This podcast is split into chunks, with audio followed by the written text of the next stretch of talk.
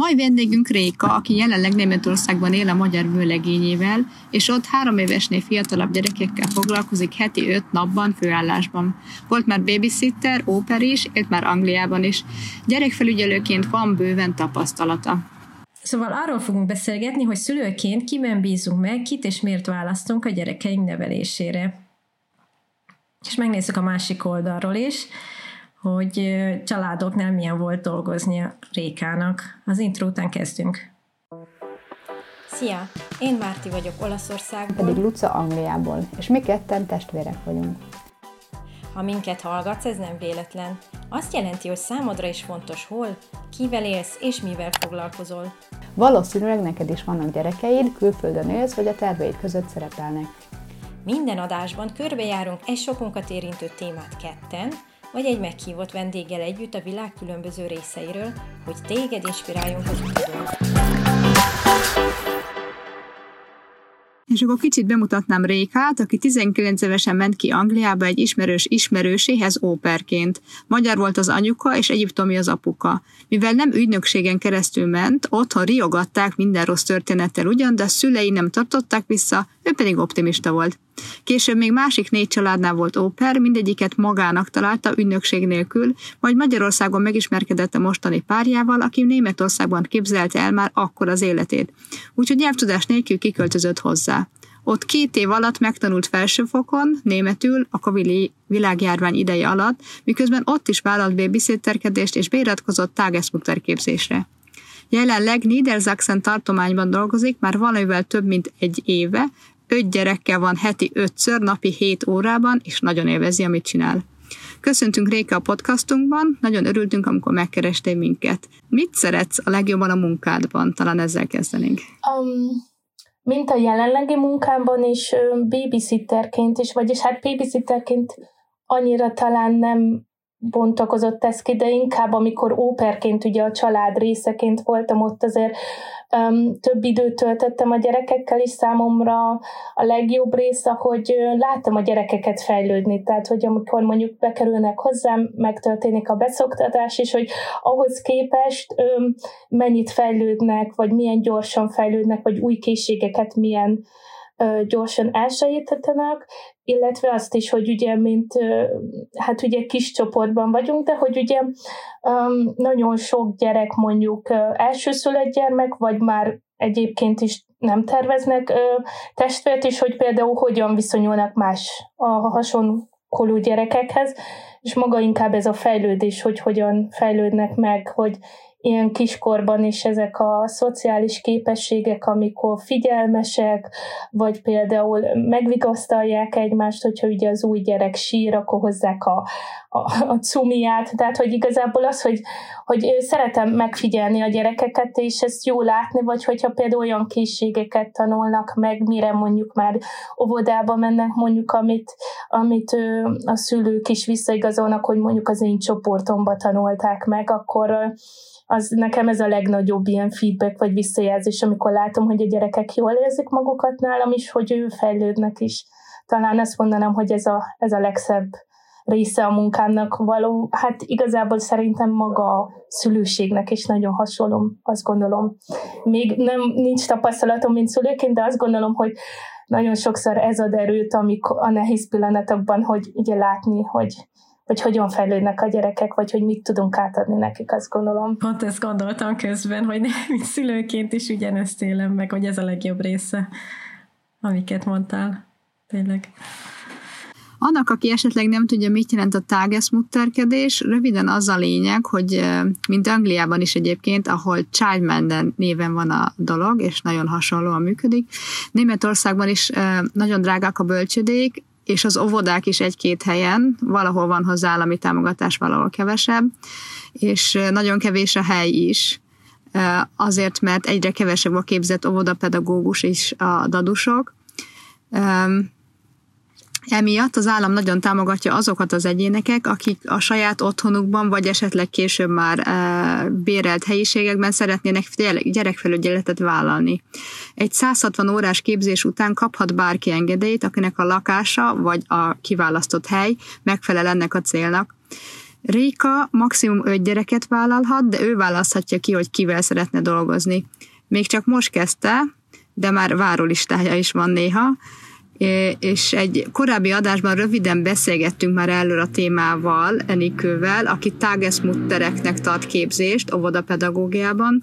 Ott én azt mondtam, hogy én úgy tudom, hogy nem annyira még éri meg anyagilag tágeszmutternek lenni. Ezt én nem személyes tapasztalatból, hanem csak az internetben egy gyors keresés alapján mondtam. Na de most meghallgatjuk Rékát, aki ezt egy kicsit megcáfolja, legalábbis neki más a személyes tapasztalata, úgyhogy helyesbítünk néhány dolgot a helyére rakunk, és eh, Réka elmondja, hogy hogy is működik ez. Réka, mivel támogat az állam téged, hogy tágeszmutterként működj, mint vállalkozó, és mire kötelez? Igen, tehát ugye maga a, a képzésre ugye van előtte egy felvétel, tehát hogy, hogy azért ezt megszűrik, tehát van egyfajta felvétel, hogy, hogy mennyire vagy azért alkalmas erre, erre a posztra. Um, és utána ugye van a képzés, szerintem a a képzés is maga támogatott, mert hát én, ahogy emlékszem, egy hát számomra inkább egy ilyen jelképes költség volt, tehát valami 100 euró, tehát ugye olyan 30-40 ezer forint, azt gondolom, hogy egy pár hónapos képzésre az ö, ö, szinte semmi, vagyis hát én egy kicsit másképp gondolom, tehát a legjobb befektetés mindig önmagunkba, és ilyen képzésekre azért én ezt ö, szívesen adok ki, mert ugye saját magam az én értékemet növelem ezzel. Tehát maga szerintem a képzés is erősen támogatott, tehát hogyha ugye a költségeket nézzük, illetve mint újinduló, ugye én mindig csak azt tudom elmondani, hogy a tartományban, mert ugye Németországban tartományonként nagyon eltérőek a szabályok, a támogatások minden tekintetben. Tehát itt Niedersachsenben ez úgy volt, hogy volt egy olyan támogatás is, ami több kisebb támogatás is van, de a legnagyobb az, amikor újindulóként akár 10 ezer euróig is támogatnak. Ezt is külön meg kell úgymond pályázni, és össze kell állítani előtte még egy listát, hogy te miket szeretnél. Nyilván csak ugye olyan dolgok kerülhetnek a listára, ami úgymond a bölcsihez, tehát minden csak három év alatt ti dolgok, és ugye a listán olyan dolgoknak kell szerepelnie, például nálam ugye a nagyobb költség például ilyen speciális bölcsödei ágyak voltak, amiből ugye könnyen tudnak kiszállni, ott nagyon figyeltem a minőségre, vagy ami egy nagyobb kiadás volt, amit a támogatás nélkül nem hiszem, hogy az első években tudtam volna finanszírozni, az pedig egy ilyen elektromos bicikli, amivel a öt gyereket tudom szállítani, tehát az is egy ilyen 4-5 ezer eurós kiadás, tehát indulóként ugye azért ez nagyon sok. Amit el kell mondanom, hogy ez a támogatás úgy működik, hogy öm, előre minden, tehát van a lista, azt leadom, de előre igazából nekem mindent meg kell vásárolni, és számlával igazolnom, és csak utána, tehát hogy ez egy hosszabb folyamat, tehát azért kell valamennyi tőkének is lenni az adott személynek. Van egy ilyen tehát nem, az, nem a nyitásig kell mindennek meg lenni a listáról, tehát én is először azokat vettem meg, amivel tudok indulni, és nyilván ugye a biciklez egyébként is ugye egy rendelés, tehát az is egy hosszabb, és ott például ugye én már termeltem, és akkor igazából ezt így kell elképzelni, de az indulásnál például nekem a párom ugye nagyon sokat segített.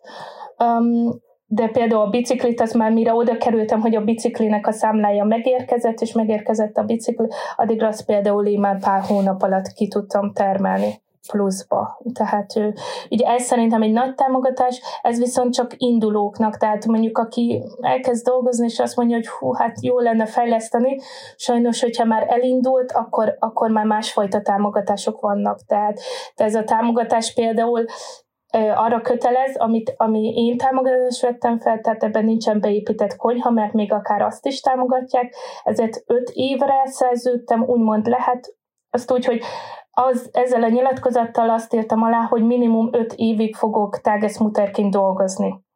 Tehát ö, amennyiben mégsem, uh-huh. tehát azt uh-huh. mondom három év után, hogy mégis felszámolom a bölcsödét, akkor pedig arányosan kell visszafizetnem. Én azért gondoltam ezt a támogatást mindenképp jónak, mert ezt az összeget így is úgy is az évek során belefektet az ember, főleg az elején, és hogyha esetleg még mégse dolgoznék öt évig, uh-huh. akkor pedig csak arányosan fizetem vissza, és ugye a eszközök megmaradnak. Illetve, hogyha valaki mondjuk beépített konyhát is szeretne, mert mondjuk úgy vesz ki egy nagyobb lakást, hogy konyhára is van szükség, akkor viszont úgy tudom, hogy akkor 7 évre kell úgymond leszeződni, tehát két évvel növelik. Egyébként, hogyha például várandós leszek, mert nyilván ugye azt sem szeretem volna, hogy most 5 évre úgy aláírom, hogy akkor addig nincs családalapítás, ugye, így köze, hát most vagyok ugye 29, hogyha ez valakit érdekel, és akkor valószínű, hogy az öt éven belül szeretnénk ugye babát, és akkor, akkor úgymond így befagyasztják azt az időt, amit ledolgoztam, és amikor pedig újra dolgozok, tehát ugye a ledolgozott év, tehát igazából valószínű, hogy ez lehetséges, hogy kétszer is, vagy akár háromszor is meg lesz szakítva, tehát ilyen igazából ugye nekik az volt a cél, hogy ugye ezzel is egy jó minőségű magánbölcsit tudnak, hogyha ugye támogatást is adnak uh-huh. igazából. Um, úgyhogy ez a támogatás is nagyon jó volt, illetve ugye itt az alapképzés maga az nem hosszú, uh, például egyébként ez nem tartományra, de például már uh, ilyen, hát a Landkreis, az minek mondaná, tehát ilyen nem a nem a tartomány, hanem mondjuk már, mit tudom én, két várossal arrébb már megint egy másik szabályzat van, és ott például olyan képzés van, hogy van a 160-as, van egy 300 órás, egy 400 órás is, már 160-nal is tudsz dolgozni, de a magasabb képzésed van, akkor magasabb az óradíjad is, amit a város fizet. Tehát ott még jobban támogatják azokat, akiknek mondjuk magasabb itt nálunk. Most azt vezették be, hogy tapasztalati lépcsőzetesség van, tehát ilyen stúfunk, amire kategorizálnak, és ugye annak függvényében, hogy 5-10-15 év tapasztalat, mindig feljebb csúszol, és akkor azáltal mindig többel támogat a város, mert igazából én most a várostól kapok egy bizonyos összeget, illetve a legtöbb tágeszmuter kér hozzá egy hozzájárulást, és az pedig ugye egyenesen ugye a szülőktől, tehát így áll össze a, úgymond a bevételem. Uh-huh ebből uh-huh. a mhm. részből. Tehát uh-huh. igazából ez mhm. azért változó, szívesen meg lehet osztani ezt, hogyha valaki így körülbelül uh, szeretné ezt tudni. Jelenleg még inkább bruttót tudok mondani, persze uh, ugye a nettó is, de hogy, hogy azért uh, ugye az első hónapokban, amikor még nem volt gyerekem, csak egy-kettő, ahogy növekedett, úgy mindig ugye egyre több bevételem volt. Um, és amikor utána már megvan most a csoportom, akkor ugye mivel van nekem is felmondási időm a szerződésben, két és három hónap, ezért ugye ott úgymond le vagyok biztosítva, hogyha kapok egy felmondást, akkor annyi időm van nekem is keresni, és akkor így ki tudom azt zárni, hogyha ügyes vagyok, hogy ugye ne legyenek üres járataim, és akkor igazából annyi, hogy ott a beszoktatásnál egy picit kevesebb óraszám van, ott akkor egy kicsit hát megérezni én annyira nem max, egy kicsit kevesebbet teszek félre, de de akkor ott egy kicsit nem annyi, de utána a második hónaptól meg már ugye természetesen ugye ugyanannyi óraszámmal mhm. fut, tehát... Mondasz azért. valami számot, ha így, ha nem gond neked Mondhatok igazából, amit így felírtam, hogy ugye 2021 decemberi hónapba kezdtem, ott egy gyereket szoktattam be, tehát beszoktatásnál volt, ott például bruttó 960-34 centet kerestem. Tavaly 2022. decemberében már a bruttó 5 gyerekkel 5729.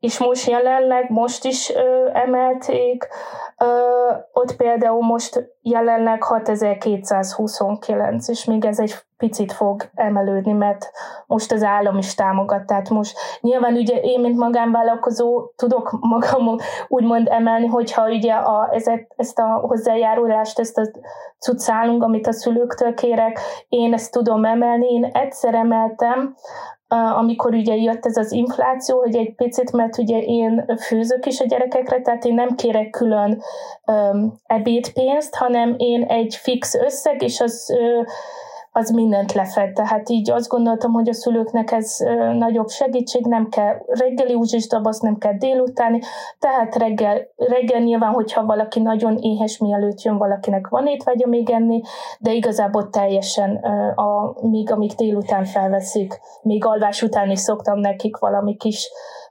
snacket összeállítani, tehát igazából jól el vannak, azt gondolom, jól el vannak látva hogy van egy ilyen heti menüm is, és akkor ezt mindig elküldöm nekik, és akkor mondják, hogy olyan jó az ebéd, hogy ők is beugranak ebédelni, amikor így látják, hogy mi éppen a heti menü, úgyhogy azt gondolom, hogy jól el vannak a látva. Hát azt hiszem a számokat hallgatva, még akkor is, hogy ez brottó, ugye attól függ, hogy milyen adósábbal kerülsz, ugye a Németországban úgy van, hogy aki esetleg nem tudja, hogy attól függ, hogy egyénileg adózol, vagy családilag adózol, a férjed keresetétől is függ attól, hát azért jól, jól keresel vele azt mondhatnánk, tehát hogy helyesbítenék akkor, hogy tágeszmutarként lehet jól keresni, de azért, azért nem biztos, hogy mindenki magamból kiindulva meg tudná csinálni, hogy öt három évesnél kisebb gyerek van állandóan körülötted, és, és reggel meg, meg este, és akkor gondolom készülsz a másnapra főzésre, stb. Úgyhogy azért nem hiszem, hogy nem mondhatnánk, hogy megdolgozol a, tehát rendesen megdolgozol a pénzért. Igen, tehát azért azt hozzátenném természetesen, hogy nem 40 órás ö, hetem van, tehát ugye, mint vállalkozó, ö, én most ezt jelenleg élvezem, nem is számolom, de lehet, hogy 50 vagy amikor mondjuk egy bizonyos programra készülök, akkor lehet, hogy van akár heti 60 óra is, mert azért ne felejtsük el, mint magánvállalkozó, sok papírmunka, szerződés előkészítés, vagy amikor új gyerekre kell meghallgatásokat csinálni, vagy családlátogatásra is kimegyek, vagy karácsonykor meg karácsonykor, meg nyáron van egy ilyen part is, ahol a szülők is részt vennek, azt is akkor öm, megbeszélni most szeretnék majd a szülőknek, vagyis az anyukáknak egy ilyen havi, egy ilyen találkozót, hogyha van rá igény ö, biztosítani, szóval ez most jelenleg nekem ugye a szenvedélyem is, ezért nem is számolom, de azt gondolom, hogy így általában lehet mondani, hogy egy vállalkozó nem is számolja egy magánvállalkozó, hogy mennyivel mennyi órát tesz bele. Én ezt így élvezem, ugye nem egyedül öm, élek, tehát a párommal is, még nem vagyunk házasok, tehát még egy-egyes adófizetők vagyunk, ezt ugye ez majd nyilván fog változni, amint ugye, illetve ugye még azt is hozzá kell tenni, hogy ugye itt, amikor öm, elmegyünk anyaszabadságra, akkor ez is egy kicsit másképp van, tehát hogy ö, ott is ugye, mint vállalkozóként van egy ilyen limit, tehát ez az 1800 euró, anna, tehát hogy egy bizonyos százalékát kapjuk meg ugye a, a megkeresett jövedelmünknek, de hogyha ez túl magas, vagy hát mag, magas, akkor ugye csak ugye max 1800 euró. De az nem csak a vállalkozóknak van, az mind, tehát az egy, az, az egy limit ez, Németországban, tehát ez a maximum Igen. limit. Igen. Ami egyébként azért annyira nem rossz, hogyha európai viszonyokat nézzük, tehát az egyik Igen. legjobb Európában de igen, igen, igen. jelentős visszaesés, a, hogyha magas volt a bevételed előtte. A, egyébként igen. arra hogy szakítasz időt, hogy tovább képez magad, tehát hogy, hogy mikor vannak akkor a képzések? Hát a képzések legtöbbször esti órákban kezdődnek olyan este 6 órától olyan este fél tízig, vagy hétvégi órákban szombat, de volt már, van vasárnapi továbbképzésem is, illetve ö, volt egy, mondjuk egy ilyen workshopon volt, ö, az például online volt, és az mondjuk kényelmes volt otthonról bejelentkezni, de a legtöbb ugye az, az ö, egy jelenlegi, és a városban van, tehát nem kell uh-huh. nagyon utazni. Most egy nagyobb képzésre jelentkeztem be, ami két ö, időpontos, és ott viszont el kell mennem Hannoverbe, az egy olyan jó óra tőlem kocsival, És annak ugye magasabb is a díja, ez nem annyira támogatott, mint. Tehát vannak olyan képzések, amit a város erősen támogat, akkor például ilyen 20 euróba kerül egy képzés, és vannak olyan képzések, ami ugye rendes piaci áron mozognak, ha lehet így mondani, tehát hogy ott tehát nyilván ugye a tágeszmuterek vehetnek részt rajta, de az például nem nem a város által támogatott, ott például 100 vagy akár 200 euró is lehet egy képzés. Azt sem hmm. gondolom egyébként én személy szerint nem, nem vészesen soknak. drága azért, igen. Igen, tehát igen, most nagyon motivált vagyok, ugye, mert nagyon sokat tanulok majd később, amit az én gyermekeimnél is tudok hasznosítani, és ezért ugye, ami érdekel, az mind, mindent lebukkolok de jó, Úgyhogy. előre készülsz. És figyelj, említetted, hogy a páros nagyon sokat segített uh-huh. az elején, vagy nem tudom most is, hogy ez konkrétan miben segített. És az a másik kérdés, ami nem tudom, hogy ez kapcsolódik, de hogy az otthonotoknak minek kellett megfelelnie, tehát hogy kert kell, hogy, uh-huh. hogy vannak ilyen követelmények? Um, vannak egy minimális, hát ugye, hát igazából inkább akkor az utolsó kérdéssel kezdeném. Ott igazából kijön a Jugendamt, ami Magyarországon a gyámhivatal, ha jól tudom, ahhoz tartozunk, és akkor ugye kijön úgymond egy felügyelő, aki átnézi, hogy megvan, megvan, hogy mennyi nézetméter kell minimum egy gyerekre, tehát hogyha például nem lenne ekkora a lakásunk, akkor mondjuk lehet, hogy csak három gyerekre kaptam volna meg. Tehát én ugye jeleztem, hogy öt gyerekre szeretném, és akkor ugye úgy nézze meg, hogy, hogy elegendő legyen a hely, ugye a tehát igazából minden olyan helységet néztek meg, amit én ugye a gyerekeknek szánok. Ugye nyilván hálószoba, vagy a ö, kis irodánk az nem volt erre, és ö, mm, tehát azt nem is nézték át, de például, hogy az ablakok le legyenek biztosítva gyerekzárral, a, a balkontűr, a teraszajtó, akkor ö, a fűtőtestnél ott nem feltétlenül kellett volna, de ö, én például arra is tettem egy ilyen gyerekzár, tehát hogy így igazából beburkoltam, hogy, mert azért, hogyha melegszik ilyen vasradiátor, akkor ez esetleg ugye a kicsiknek az is lehet. Öm, akkor például nekünk kert kapcsolatos, van egy pici saját kertünk, ami öm, tehát ott is a lépcső, hogy van-e korlát, tehát igazából főként a biztonságra nézték meg, mert hiszen ugye előtte meg engem vizsgáltak át, illetve ugye a páromat, vagy hogyha lett volna 14 év felett, akkor mindannyiunknak 14 év feletti gyermek, akkor mindannyiunknak kellett csinálni egy ilyen mm, Németországban többfajta ilyen, hogy is mondják magyarul is, tudod, amikor így átvizsgálnak ilyen a rendőrség, hogy van-e Priusunk, hogyan is mondja, erkölcsi bizonyítvány. És Németországban, Németországban többfajta erkölcsi bizonyítvány volt, és akkor nekünk párommal be kellett azt jelölni, ami ugye ehhez szüksége ehhez a területhez, és akkor ott is ugye úgymond átvilágítottak, hogy minden rendben van velünk. És akkor ugye ez például a páromnak is kellett, illetve ez a legelején, és amikor már elindulsz, akkor olyan két-két és fél év után van egy ilyen nagyobb vizsga, ott pedig egy olyan vizsgáztató jön, aki hát egy ilyen több oldalas mm, listát néz, és mindent megnéz rajta, nem csak az, hogy helyileg, hanem én hogyan bánok a kicsikkel, van nekem megfelelő játékok, fejlesztő játékok, hogyan reagálok, még azt is megnézik, hogy hogyan pelenkázok, figyelek-e a higiéniára, tehát hogyan biztosítok-e olyat, hogy fogmosás, és hogy azt hogyan csinálom, tehát minden ilyenek, még a WC-be is belenéznek, hogy ott például hogy vannak, vagy például tisztítószerek el vannak ez zárva, hogy nem élnek hozzá gyerekek, vagy akár ilyen gyógyszerek, ilyesmi. Tehát igazából elég erősen megnézik, amit egyébként én jónak tartok, mert ugye hiszen nem a saját gyerekeimre, hanem más emberek gyerekeire vigyázok, és ez nagy felelősség, azt gondolom. Úgyhogy ö, ilyen részről igazából ö, én inkább örülök az ilyeneknek. Persze ezeket a vizsgáztatások, vagy amikor így valaki átvizsgál minket, vagy megvizsgáztat, az sokan ilyen negatívnak gondolják, de én inkább csak a fejlődési lehetőséget látom, hogy például ö, mit tudok még, még optimalizálni, hogy még jobb legyek.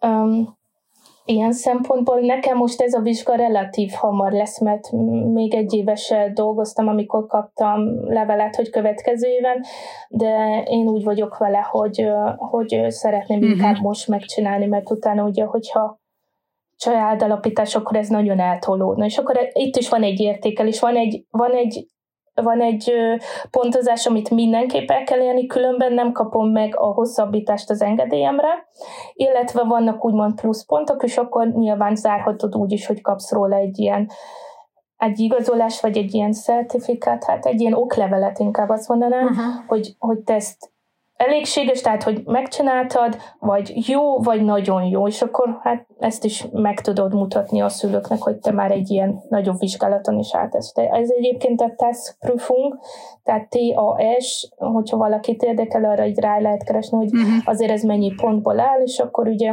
lehet, hogy valaki ez alapján választál, ez mutat, hogy ott látja, hogy ő már átesett ezen, és hogy milyen kategória. Hát a párom úgy segített már alapból, amikor ugye Németországban jöttem, akkor ő mesélt erről a képzésről, mert ugye tudta, hogy én gyerekekkel foglalkoztam korábban, és hogy ez nekem milyen nagy szenvedélyem a gyereknevelés, meg maga a párkapcsolat, tehát ez a családi élet igazából ebben nagyon hát szeretek ugye olvasni, és most meg már ugye inkább képzéseket is csinálok, és ő mesélt erről, ugye én ezt Magyarországon nem tudom, hogy van-e ilyen lehetőség, már egy-két helyen hallottam, hogy ilyen magánbölcs, de, de azt nem tudom, hogy ilyen fajta képzés, vagy hogy ugye oda is szükséges ez a, ez a pedagógiai végzettség.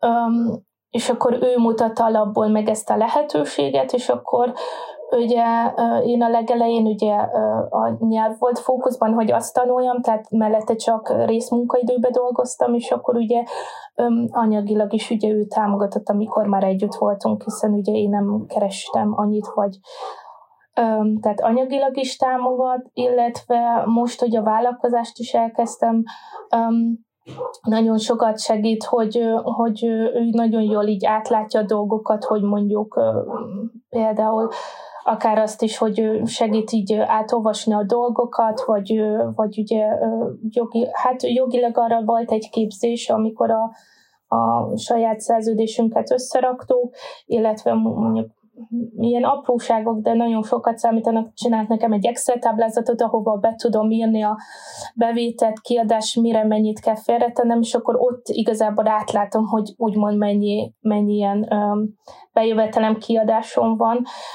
Ez is nagyon, meg ugye amikor ugye maga a, a képzést csináltam, és meg kellett venni a dolgokat, ugye akkor a legelején ő segített úgymond.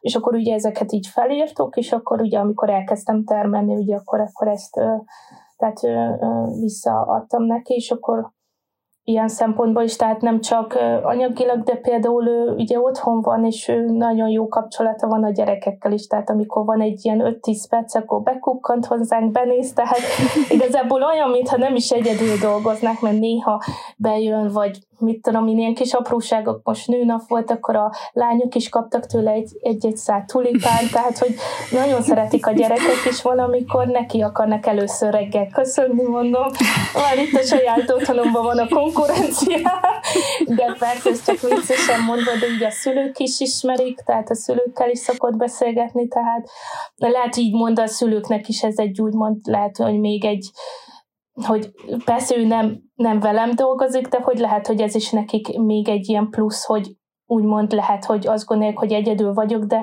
igazából mivel a párom ö, teljesen otthonról dolgozik, nagyon ritkán van így irodába igazából, tehát ott van, tehát amúgy nekem is egyébként ez még egy ilyen plusz ö, biztonságérzetet ad, hogyha most nem tudom, valami történik, és mondjuk mentőt kell hívni, vagy valami ilyen dolgok, Persze, akkor ugye igen. nyilván járok két évente ilyen elsősegély nyújtásra, de ilyenkor, amikor az ember besokkol, akkor tehát ilyen dolgok. Az más szituáció. Igen, tehát azért igen. teljesen más, mint hogy ő reggel elmenne az irodába, és este jönne.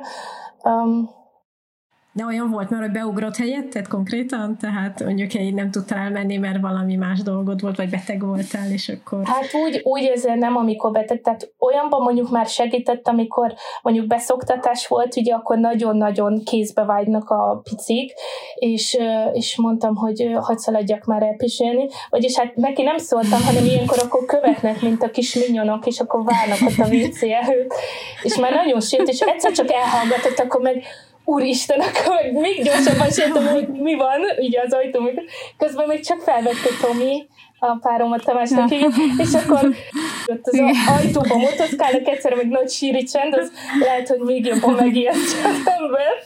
Vagy hát biztos, hogy nektek Igen. is volt már ilyen, hogyha nagy a csend, akkor meg kell nézni, mert lehet, hogy ki van Valami gyanús van. Igen. Igen. És akkor például felvette, és akkor már attól megnyugodtak, hogy ugye kézbe, tehát hogy ugye ilyenkor azért uh-huh. nagyon fontos a közelség. Én egyébként mm, azért azt látom, hogy amikor megyek képzésre, és akkor a többi kolléganő, vagy kolléga férfi, mert azért van egy-kettő tág, ez papa, vagy hogy mondjam, azért Hát néha így elgondolkozok, hogy kinek adnám én be, tehát hogy most okay. nem, nem az, hanem hogy néha azért olyan sztorikat mondanak, mert ugye ott csak magunk között vagyunk, uh-huh. ami nekem mondjuk ilyen no-go. um, és, és akkor azért nálunk az nagyon családias, tehát hogy én a gyerekekkel megölelem őket, tehát hogy ez ilyen pici gyerekeknél nagyon, nagyon ilyen családias a hangulat, és én nem úgy gondolok rájuk, hogy, hogy ők úgymond a pénztojó tyúkok, vagy hogy mondjam, hogy ugye, hanem, hogy tehát, hogy amikor óperkedtem, és akkor is annyira közeli volt a, tehát az, hogy, hogy most oda feküdtem est és felolvastam neki, ez nekem nem volt kényelmetlen. Tehát, mm-hmm. hogy... Tehát De nem mindenkinek dolg, az. Ezek szerint van, aki nekik? Igen, hát, szokottam kérdezni másoknál. Én azt veszem észre, hogy azért nem szeretnék kategorizálni, de azt gondolom, hogy nagyon sokan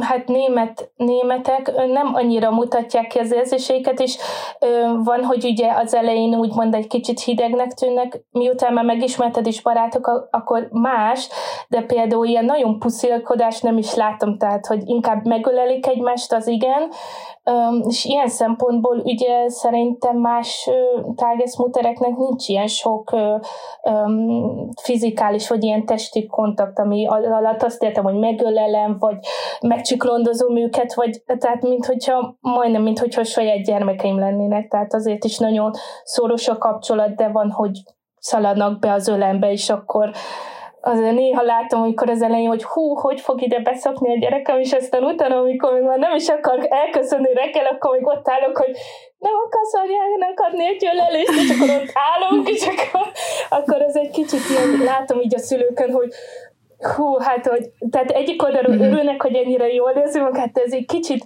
úgymond látom is, aki mondjuk olyan szempontból megy visszadolgozni, hogy Muszáj neki. szükség igen. van rá, igen, akkor úgy látom, hogy egy kicsit úgy, um, ugye ez a kérdés is, ami majd megyünk tovább, hogy ugye kiadni, ez egy, egy, egy idegennek igazából a, majdnem a nevelés nagyobb százalékát, és úgy látom, hogy úgy egy kicsit, mintha irigykedve nézne, hogy most én töltöm azokat az órákat ugye a gyermekével, mintha egy picit látnám, nem mindig, de azért néha szoktam így ezt látni a szülőkön, hogy úgymond egy kicsit sajnálják, hogy nekik most el kell menni dolgozni, és hogy itt milyen jó kis buli történik majd.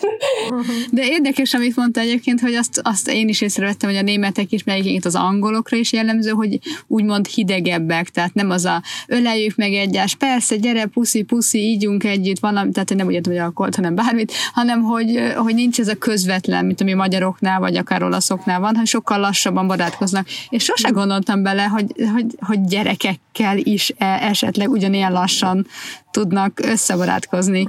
Mert hogy mondjuk a saját gyerekükkel remélem az egy gyorsabban, de hogy mondjuk egy, egy óvónéni, vagy egy tágeszmutter, hogy nem mindenki lesz, ugyanúgy nem lesznek közvetlenek egy kisgyerekkel, mint hogy egymással. Ezt most csak, ahogy mondtad, abból jutott eszembe. Igen, valószínű nyitnak ugye az új gyerekhez, de például nekem több, most van egy kislány nálam, aki például már előttem egy másik tágesz, ott leadásuk ketten voltak, szülők nem voltak, és mégsem működött a, a, a kapocs, és, és ugye az volt, ott, ott mondták is a szülők, hogy ott, hogy ott, ahogy beszoktatták, valahogy nem érezték úgy, hogy, hogy passzolna a tágeszülőkkel a, a, a dolog, és emiatt vették ki. Ami nekem mondjuk egy kicsit nehéz, öm, szoktak visszajelzést adni a szülők, de valamelyik szülőnek például, akik öm, külföldiek, hamarabb le tudom olvasni a, a testbeszédből, vagy ahogy többet kommunikálnak, és például volt egy, egy német pár is ott, meg nehéz volt, de utána meg ugye írta üzenetbe az anyuk, hogy mennyire meg vannak elégedve, én meg ott hetekig most akkor meg vannak elégedve, nem? És akkor egy kicsit is utána így szó, is, szoktam is mondani nekik, hogy nagyon hálás vagyok a visszajelzésre, mert hogy uh-huh. nem mindig tudom reggel besatszolni, tudod, mennek dolgozni, Igen. és akkor teljesen, és Lehet, ezért ugye nagyon a munka miatt, és nem semmi. Lehet, vagy, hogy... Nem, olyan típusú, mert van ez, van ez hogy olyan típusú, aki én ugye sokfelé tartottam előadást a munkám kapcsán, és nekem ez Dániában volt nagyon furcsa, hogy amikor egy, előállsz egy teljesen új közönség elő, és elkezded előadni, amit előadod, és várod a visszajelzéseket, ugye, hogy fogják az adást, haladhatunk, értik, amerre megyünk, vagy, vagy változtassak lassabb, vagy gyorsabb, és a dánok az így teljes kapufával ülnek semmi. végig, háromnegyed, másfél, két óra, semmi vissza, semmi. Most tetszett nekik, halára unták magad, semmit nem tudok közben, tudod, közben mehetsz tovább, de hát közben megy az agyadba a kis mozi, hogy most mi az ez van, lemegy az előadás, és akkor utána jön az rengeteg pozitív visszajelzés. Itt közben is jöhetett volna, tehát hogy van egy, van egy kultúra, tehát kulturális különbség, hogy valakinél, valakiknél ez van, vagy nincs. Igen, mert akkor úgy tudod alakítani, úgymond, a, a, ahogy egy kicsit aktívabb, igen. hogy ugye az előadásod, és igen, az így nehéz, mert a végén lehet az is, hogy akkor kapsz egy visszajelzést, hogy hát ezt csinálhattad volna jobban, és akkor... Hát igen, akkor már hát, késő. tehát a pozitívum az, hogy pozitív visszajelzéseket kapsz, de azért nehéz, főleg egy előadónak, amikor csak ott ülnek, és hát igen. nincs aktív visszajelzés, akkor az szerintem igen. nehéz. Szóval, hogy ez szerintem kulturális különbség főleg. Persze lehet egyénileg is valaki jobban, meg közvetlenebb, meg stb., de hogy igen.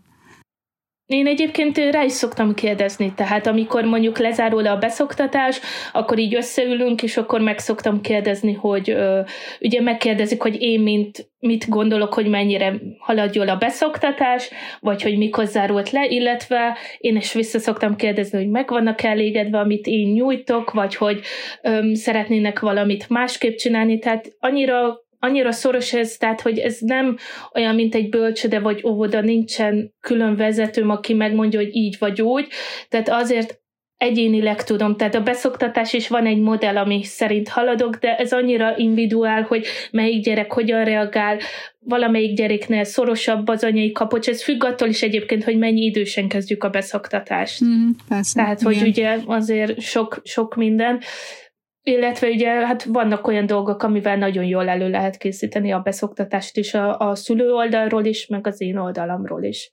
Tehát azért vannak ilyen könnyítők, tehát hogy ilyen nyaralások a közvetlen a beszoktatás alatt ne történjenek, mert ugye akkor ez megtörik, meg azért próbálok odafigyelni arra is, hogy, hogy egészséges maradjon a gyerek, ugye a téli időszakban ez nem mindig sikerül, hogy a beszoktatást megoldjuk betegségnek, uh-huh. de, uh-huh. de vannak ilyen dolgok, ami nyilván én is fejlődök, ugye meg, hogy, hogy mindig építek be valami pluszt, vagy például most a családlátogatást láttam, hogy nagyon hasznos, hogyha én meglátogatom az adott családot, mert ugye uh-huh. az egy intimebb közet, és hogyha a kisgyerek látja, hogy az én szüleim beenged, beengedik uh-huh. őt, akkor uh-huh. már nem leszek annyira idegen ott, is jobban tud kapcsolódni, mert ugye amikor uh-huh. más gyerekek is vannak, akkor velük is kell foglalkoznom. Igen és akkor ilyen kis apróságok. Milyen érzés az, amikor, amikor az öt gyerek hazamegy, és este ott ültök a pároddal kettesben egy, egy lakásban, ami tele van gyerek cuccal, és, és a gyerek zajok egyszer csak eltűnnek. Persze másnap újra kezdődik, de hogy... Egyébként meglepően, tehát amúgy ö, annyira jó, persze van, amikor hangosabbak, de mindenki azt gondolja, hogy fú, itt akkor öt indiánit rohangál fel alá. Ö, hogyha mondjuk olyan nagyon hangosak, akkor oké, okay, kabát, és aztán megyünk ki, de persze kint síri csend van. Nem értem azt a logikát, hogy amikor kimegyünk, és lehetne üvölteni, szaladgálni, akkor nem, csak a lakás. Az természetesen nagyon jó.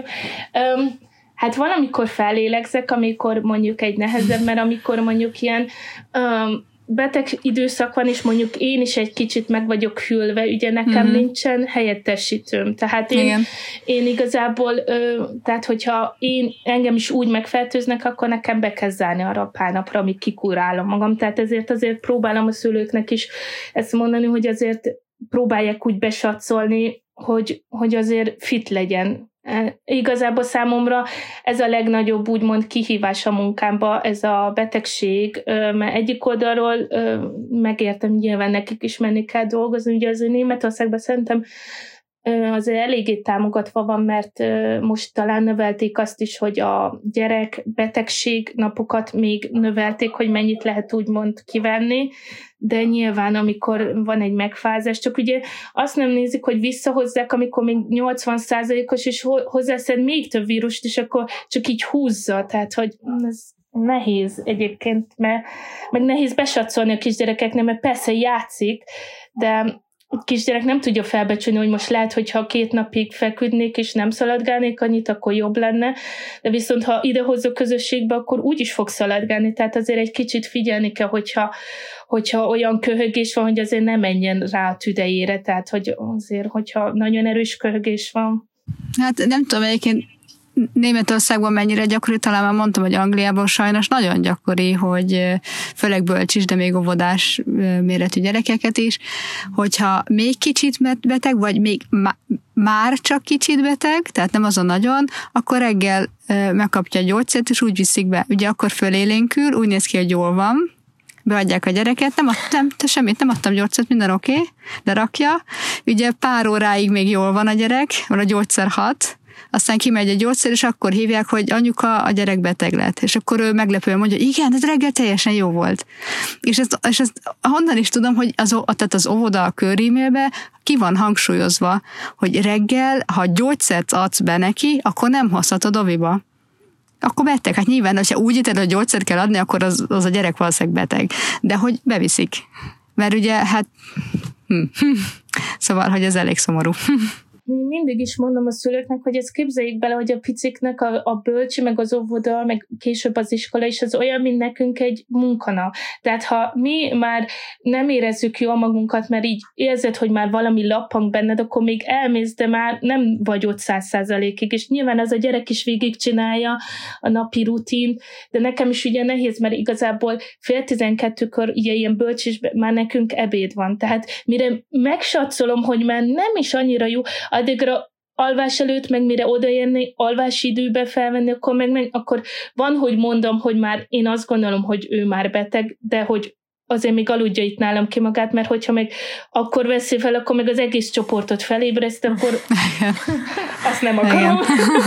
Úgyhogy akkor van, Igen. hogy például közlöm nekik napközben, hogy azért még figyelem, de hogy nekem van egy olyan sejtésem, és akkor tehát azért inkább így szoktam mondani, meg hogy nyilván ugye megkérdezem, hogy mikor tudják felvenni, mert most persze mondhatom azt, hogy azonnal, de hát most tehát azért ez egy más kicsit, messze ami... dolgozik, igen. Igen. Márti, Olaszországban van egyébként ilyen uh, rendszer? Uh-huh. Hát Nidoin familiának hívják, most egyébként beszéltem is valakivel, direkt kikérdeztem, aki régóta babysitter, és tudom, hogy hogy gondolkozott ezen, hogy nyisson egy ilyet, és teljesen általmaszott azt is, amit az interneten olvastam, hogy 600-1200 euró között lehet vele keresni, ezt mondja az internet itt Olaszországban, uh-huh. és ő is ezt mondta, ő konkrétan mondta, hogy, hogy neki voltak is ismerősök, akik nyitottak ilyet, körülbelül 800 eurót tudtak vele keresni, ami, ami azért nagyon kevés, amit hajlunk is, hogy mennyi munkával jár, és ezt a 800 eurót és csak úgy tudod elképzelni, hogy van valaki, aki segít, mondjuk neked a párod, de mondjuk mondjuk ha valakinek az anyukája, aki néha besegít, vagy ha beteg vagy, vagy ha hogy főzni, uh-huh. mert ez egyedül azért nagyon nehéz, ha tényleg senki nem áll mögötted egy picit se. Uh-huh. És és hogy ő is kiszámolta, hogy nem éri meg, és emellett ugye nagyon sok a követelmény is, itt például pedagógus végzettség is kell már, emiatt sokan is be is zártak, mert már nem lehet nem elég, tehát hogy diploma kell, kell hozzá. Uh-huh. Uh, szóval iszonyat sok a követelmény, nulla támogatás sem ennyi, uh-huh. és uh, hát a, a, anyagilag nem éri meg, és uh, babysitterként igazából többet lehet keresni, mint aki egy ilyet nyit. És egyébként hogy, hogy, hogy nálatok inkább, mert azt vettem észre, hogy Németországban mondjuk öm, kevés az óper, vagy babysitter, uh-huh. vagy babysitter inkább ilyen esti órákban, de Angliában inkább ugye az óper modell, ami erősebb, amit én észrevettem, és akkor ö, ö, ö, Olaszországban meg ugye az előző részekből inkább az, hogy nagy a család, de hogyha nem, akkor ott milyen modell inkább a babysitterkedés, hogy óradíjra? Babysitter. Uh-huh babysitter és óradíj uh-huh. és feketén. Általában van, akit egyébként szerződésre felvesznek, de azért az ritka. Óradíj nehéz is találni egyébként, tehát főleg, ha mondjuk ilyen délutáni órákba szeretnél, vagy, ha, vagy csak akkor, ha beteg a gyerek, az ilyen nehezebb ilyet találni. Ez nem fix bevétel, ugye a másik félnek sem. Hát uh-huh. igen. Igen. És, és így igazából többet tudsz keresni, mint mondjuk ha egész nap Nédoin familiába, vagy mondjuk ott 8 órába egy ilyen Tagesmuttert nyitsz, mintha mondjuk ugyanezt az időt babysitterként. De azt mondd is el, Márti, hogy te most már babysitterként dolgozol most másfél éve, hogyha esetleg valakinek kimaradt volna. Igen, igen. És mi a tapasztalatod? Igen, én végül is ugye én, én építészként dolgoztam még a gyerekek előtt, és, de nem akartam visszamenni be a szakmába, és akkor nekem ez volt a B-tervem, hogyha, hogyha nem jön be az, hogy mert igazából az A-terv az, az mindig az, hogy vállalkozó, és most ebben nem megyek bele, de hogy a B-terv az volt, hogy akkor babysitterkedek, mert hogy hát gyerekekhez értek, most már volt két gyerekem, és, és igazából nekem ez így elég jól bejött, szeretem csinálni, de az igaz, hogy, hogy nincs szerződésem, tehát hogy ezt nem tudom, ez, ez nem, nem, nem egy olyan munka, hogy, hogy most ezt akarom csinálni az életem mm-hmm. végéig. És, és egy fix családod van, vagy több családod, vagy hogyan kell ezt elképzelni? Uh-huh. Hát egyel kezdtem, most három van, és ebből egyébként az egyik olyan, hogy csak ha beteg, de, de ez nem, nem is biztos, hogy meg fog maradni, mert, mert nem nagyon hát elég változó ügy, és nekem se jó ez így, hogy néha hívnak, és volt, hogy nem tudtam menni pont, szóval ez így nem tudom, hogy kinek, ki tudja ezt így megoldani. Kicsit nehéz szerintem ezt a fajtát, de van két fix család, akikhez járok, és, és de így gondolom, amikor például ti elutaztok mondjuk családi nyaralásra, amivel ugye nem ö, nincs semmiféle szerződés, gondolom, akkor ez így nem fizetett szabadságod van, ha jól értem. Igen, uh-huh. természetesen igen. Tehát ezt mondom azt, hogy óradéban, ha kiszámolom, több, sokkal uh-huh. többet keresek, mint ha megkeresnék, de nincsen semmi uh-huh. biztosítéka. Tehát, hogyha nyaralni megyünk, akkor nem kapok semmit. Ha beteg vagyok, nem kapok semmit.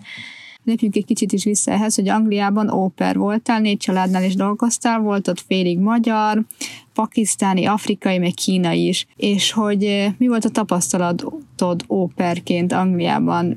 Sok sztorit lehet olvasni interneten, meg videókat nézni, hogy kihasználják az ópereket, meg bepróbálkoznak, hogy nincs igazán kontrollálva, hogy, hogy, hogy milyen milyen körülmények közé kerülsz, mi várt téged ott, hogy neked mik voltak a tapasztalataid? Hát én nekem nagyon vegyes volt a tapasztalatom. Igazából szerintem én, ha jól tudom, és jók az információm, ugye maga ez az óperség az Amerikából indult, és ott azért teljesen másképp fut, mint például itt Európában, vagy akár ugye Angliában.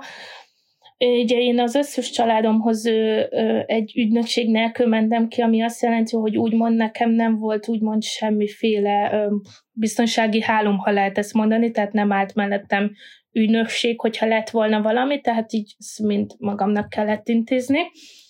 Nyilván ugye ezt én így választottam, tehát hogy nyilván ugye ezt mondanom kell, hogy van mindig lehetőség arra, hogy ügynökségre, ügynökségen keresztül menjen ki az ember.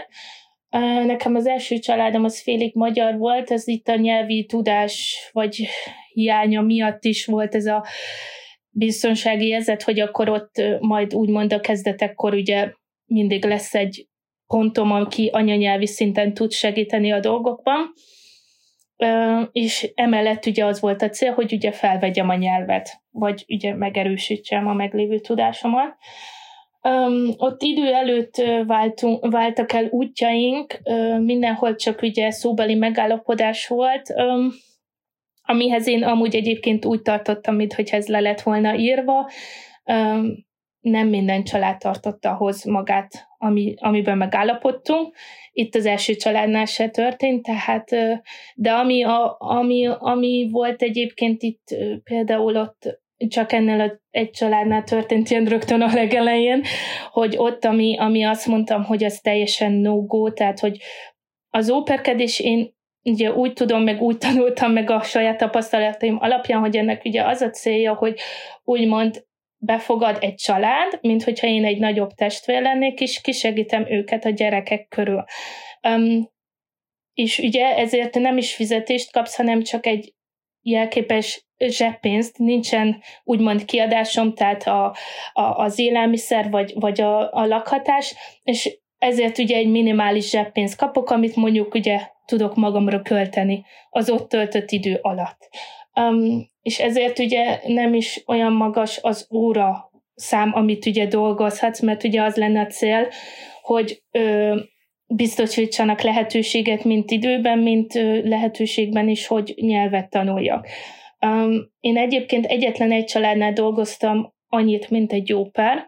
Többi családnál inkább ez a neni kifejezés, ami a, a babysitter és a házvezető nőnek mondanám. Tehát amikor ugye ugyanúgy bentlakásos, és nem csak a gyerekekkel segít, hanem házi munka főz.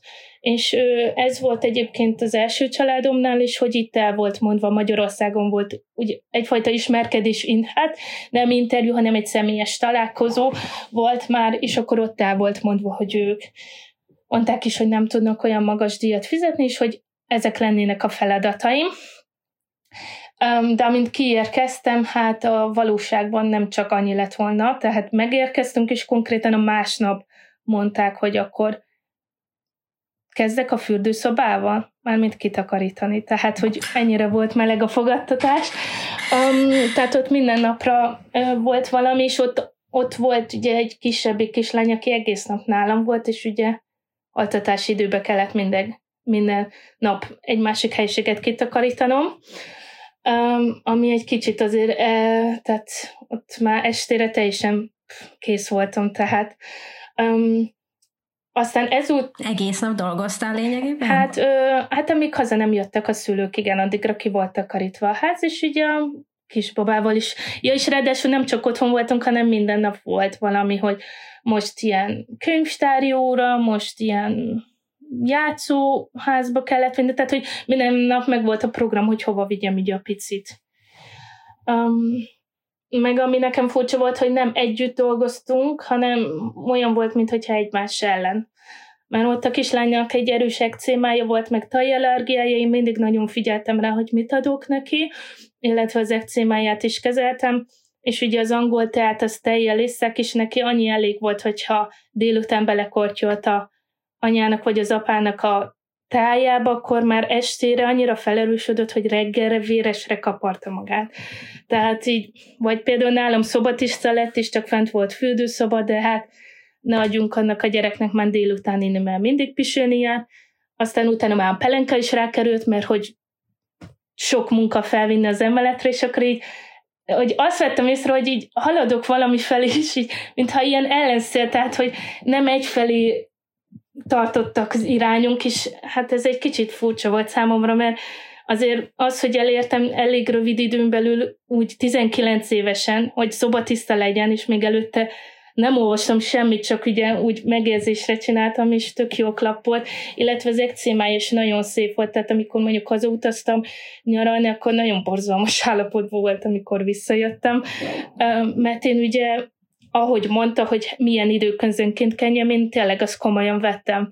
Tehát, hogy ott a felmondási időm alatt is, ami szintén csak szóban volt megállapodva, nem hagytam ott őket csapott papot, pedig ott az apuka bepróbálkozott ö, azzal is, hogy ö, lehetne több is, hogyha én szeretném, amit nyilván nem szerettem volna, és utána már nagyon feszélyezetve éreztem magam, és ott is betartottam az egy hónapos felmondási időt, és hát akkor minden voltam, csak szép virág, nem? Ebben az egy hónapban minden nap valami, valami olyat mondott az anyuka, és én továbbra is ugyanúgy bántam a gyerekekkel, és ugyanúgy mindent megcsináltam, ugyanolyan precízen.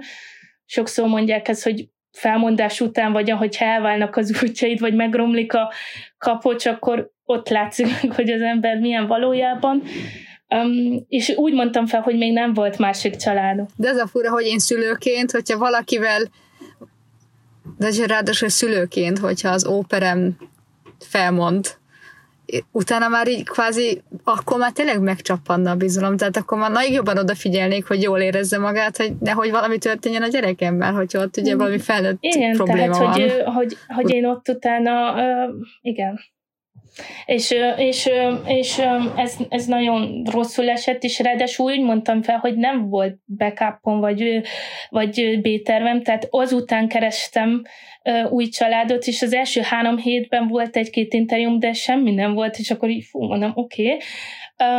De aztán utána végül az utolsó héten sikerült találnom egy megbízható családot, és az volt egyébként a legjobb család. Egy kínai család. Ott is ugye persze riogattak, amikor ugye otthon meséltem, valahogy ezt nem tudom, hogy ti tapasztaljátok-e, de valahogy mindig, hogyha először így tervekről beszél az ember, akkor mindig jön a, az ilyen ismerősi körből a sok okos tanács. Igen. És de ott nagyon jó volt. Tehát ott volt egyedül az, hogy, hogy ott a szabad napomon is megkérdezték, hogy mennek moziba, van-e kedven velük menni, bowlingozni. Tehát ott tényleg úgy voltam, mint egy nagy nővér, um, ott segítettek kurzust is találni, fizették is a felét, meg voltunk állapodva, tehát hogy ott tényleg nagyon minimális házi munka volt, tehát hogy vasalni, de csak a gyerekek ruháját, illetve egy nagyon kicsi házi munka, egy, egy porszívózás heti egyszer. Tehát azt gondolom, hogy ez teljesen normális, de a másik helyen, hogy, hogy minden helységet én, én takarítottam, és nem volt mellette takarítónő, hogy úgymond csak kiegészítem, hanem az volt a fő takarítás. Um, akkor az így egy kicsit, tehát azért elvette a kedvemet, mert én azt hittem, hogy ugye a gyerekekkel fogok főként foglalkozni, Um, tehát, hogy azt gondolná az ember, hogy amikor alszik a pici, akkor mondjuk te is le tudsz ülni egy kicsit, és mit tudom én, egy kicsit szuszani. Um, ez itt ugye nem történt, úgyhogy ja. Ráadásul egyszer ugye az apuka beteg is volt, és akkor látta, hogy mennyit takarítok, hogy rendesen, tehát bútorokat eltolni, meg ilyesmit. Tehát hát úgy értek el, hogy akkor megpróbálkozik veled máshogy is, ilyen rendes vagy, de ez borzasztó, hogy ez miért gondolják, hogy ez oké? Okay? Érdetlen. Akarok mondani, hogy amikor én ugye felmondtam, én ezt nem tartottam fontosnak, hogy ezt itt részletezzem, hogy ez volt a fő okom. Um, tehát ott utána igazából nem is nagyon részleteztem, szerintem nem is nagyon lett volna nyitott rá, hogy miért. Annyit mondtam, hogy nem érzem jól magam, de valószínű, hogy ezen a ponton nem is hitte volna el, hogyha ezt mondtam volna.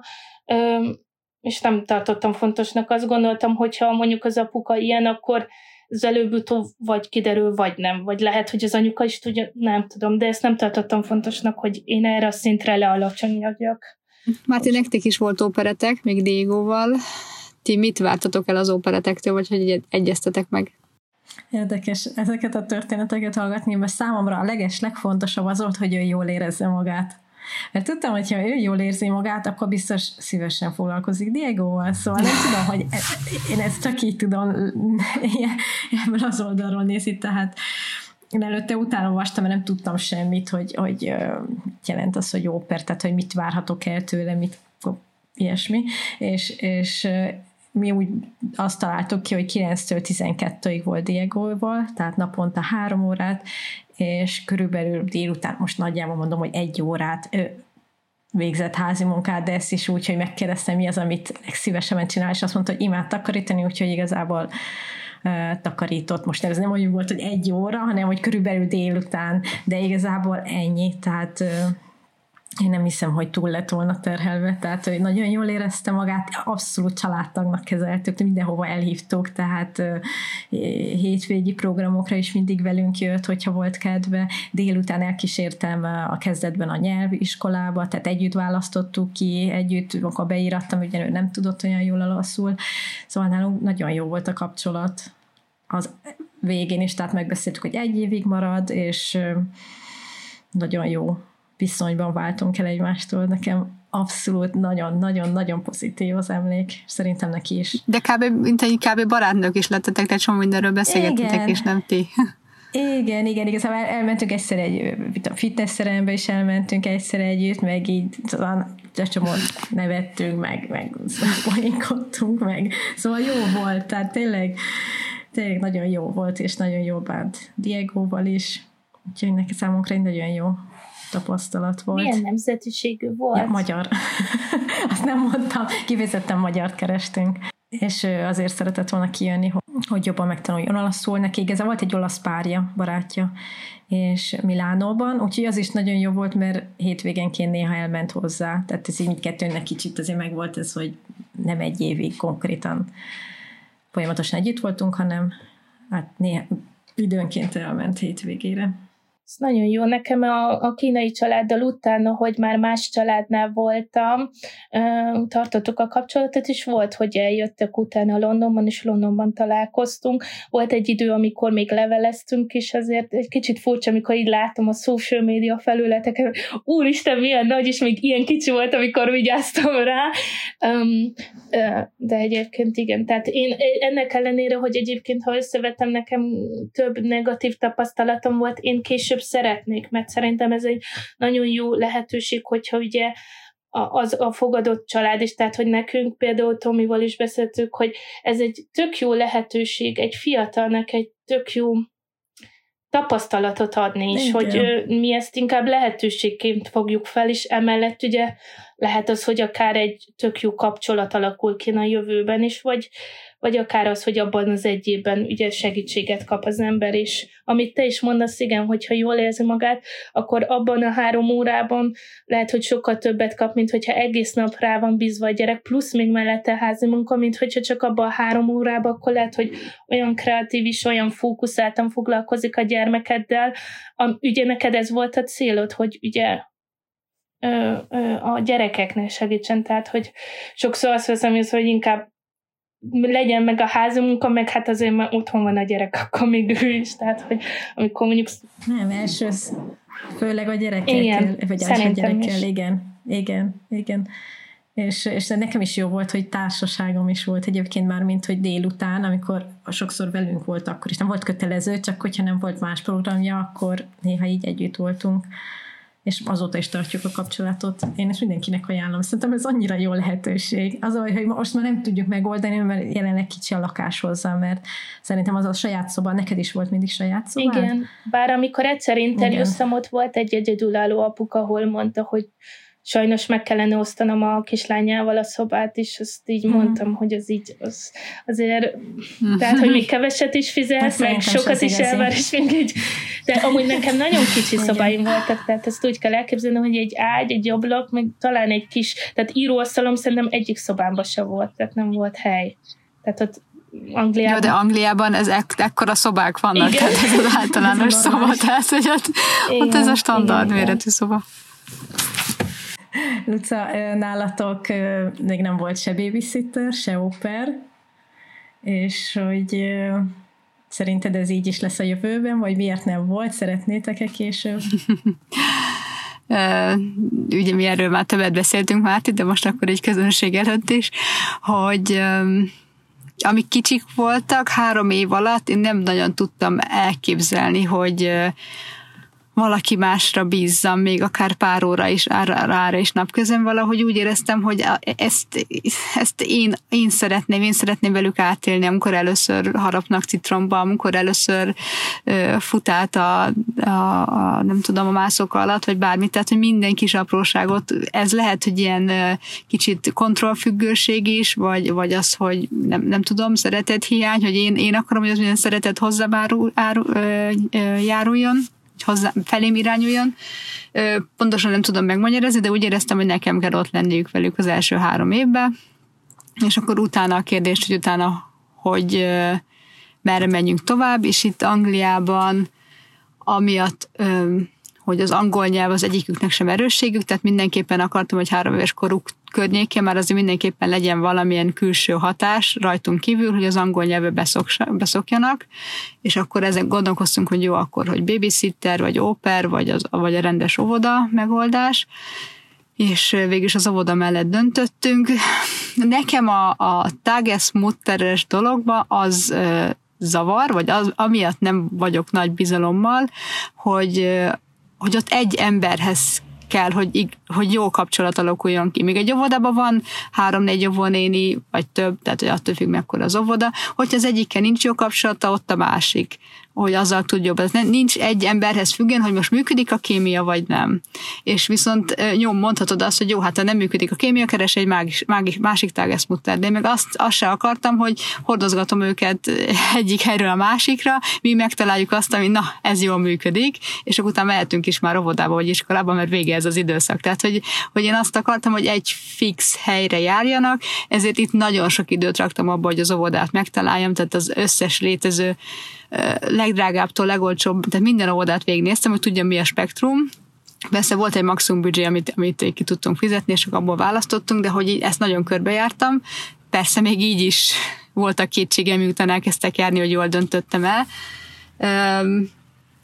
Ez volt nekem a fő bajom az, hogy, hogy Childminder vagy Tagesmutter, tehát hogy, vagy, hát, hogy egy emberre bízzam, hogy mi van, hogyha vele nem működik a kémia, vagy mi van, ha ő kiesik, és ő, ben, ő benne bízott meg. És ez megint csak mondhatod, jó, de hát, hogyha megy valakiben megbízott, akkor könnyebb lesz utána a következőbe, és stb. stb.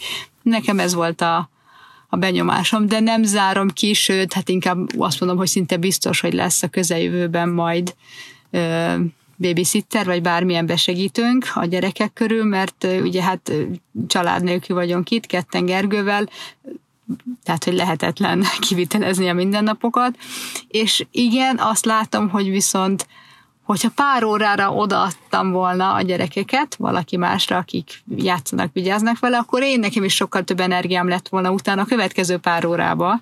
Tehát ezt aláírom, hogy ez a rész, ez, hm, nem tudom, hogy jó döntés volt-e, mindesetre így döntöttem, nem firtatom már a múltat. Hát ennyi. Kérdés? Ennyi.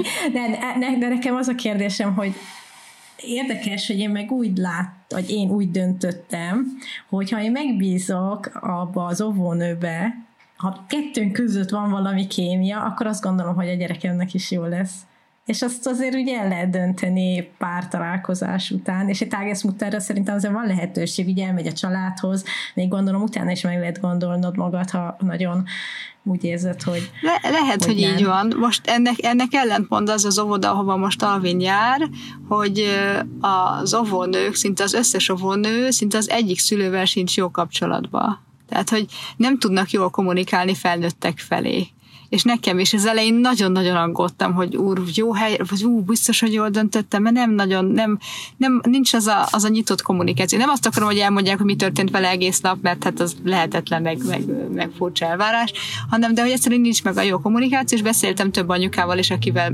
akivel jó kapcsolatban vagyok, és megbízok, és ugyanaz a, a nézőpontunk van a gyerekneveléssel kapcsolatban, és az, ne aggódjak, ne aggódjak, ők is tudják, ők is átestek rajta, valakinek már nagyobb, már két éve oda jár a gyereke, hogy a gyerekek viszont iszonyatosan imádják az óvónéniket, nagyon gyerekközpontú, és valahogy a felnőttekkel nem tudnak kommunikálni, de a, ne aggódjak, a gyerekek, gyerekek jó kézre vannak, a gyerekek azóta emlegetik, hogy de az óvónéni és az iskola mellett van, és még integetnek neki iskolába menet is, hogy jaj, de jó, jaj, de hiányzol, meg minden, szóval nem tudom, nem tudom.